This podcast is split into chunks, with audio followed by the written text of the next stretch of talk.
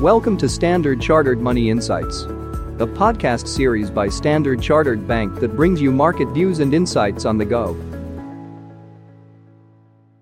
Welcome to Cut to the Chase. Today is Monday, the 29th of January. I'm Daniel Lam, your host for the podcast. On this Thursday early hours, East Asian time, we will have the first FOMC rate decision of the year.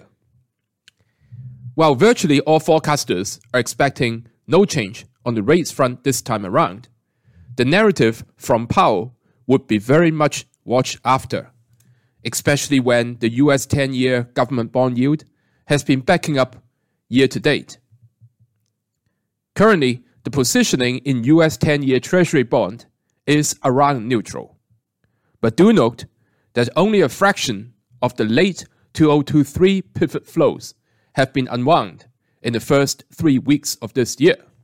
And that's despite some stronger than expected macro releases and also rising rates. Fast money investors are still more bullish than they have been since the start of the rate hiking cycle in early 2022. On the other hand, in the absence of a QE fueled easing cycle, it is tough to see the positioning getting too stretched to the bullish end at this stage. Now you would ask, how about the other side? i.e., what would it take for investors to take a bearish bond position?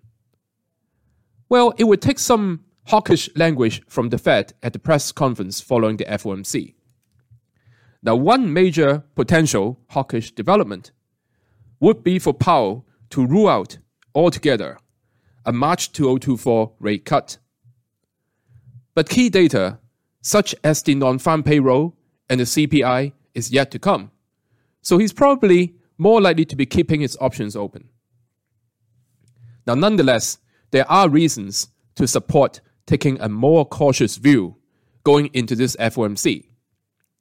Well, technically, 4.25 to 4.3% in the US 10 year government bond yield seems to be a key sell trigger for CTAs i.e., the trend following strategies that would be activating short US 10 year Treasury bond positions if yields do break higher above that level.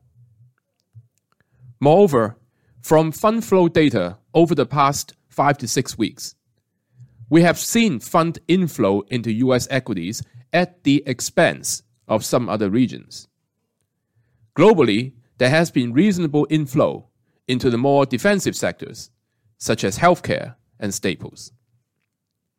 So, taking all these into account, it would be prudent for investors to look to partly lock in profit in US equities at the current levels and look to do either adding back to US equities if S&P 500 pulls back to 4550 and 4400 levels.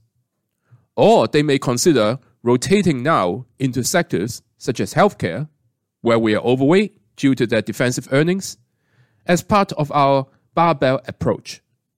That is all from me for today. As always, if you enjoy this podcast, please don't forget to rate and like it.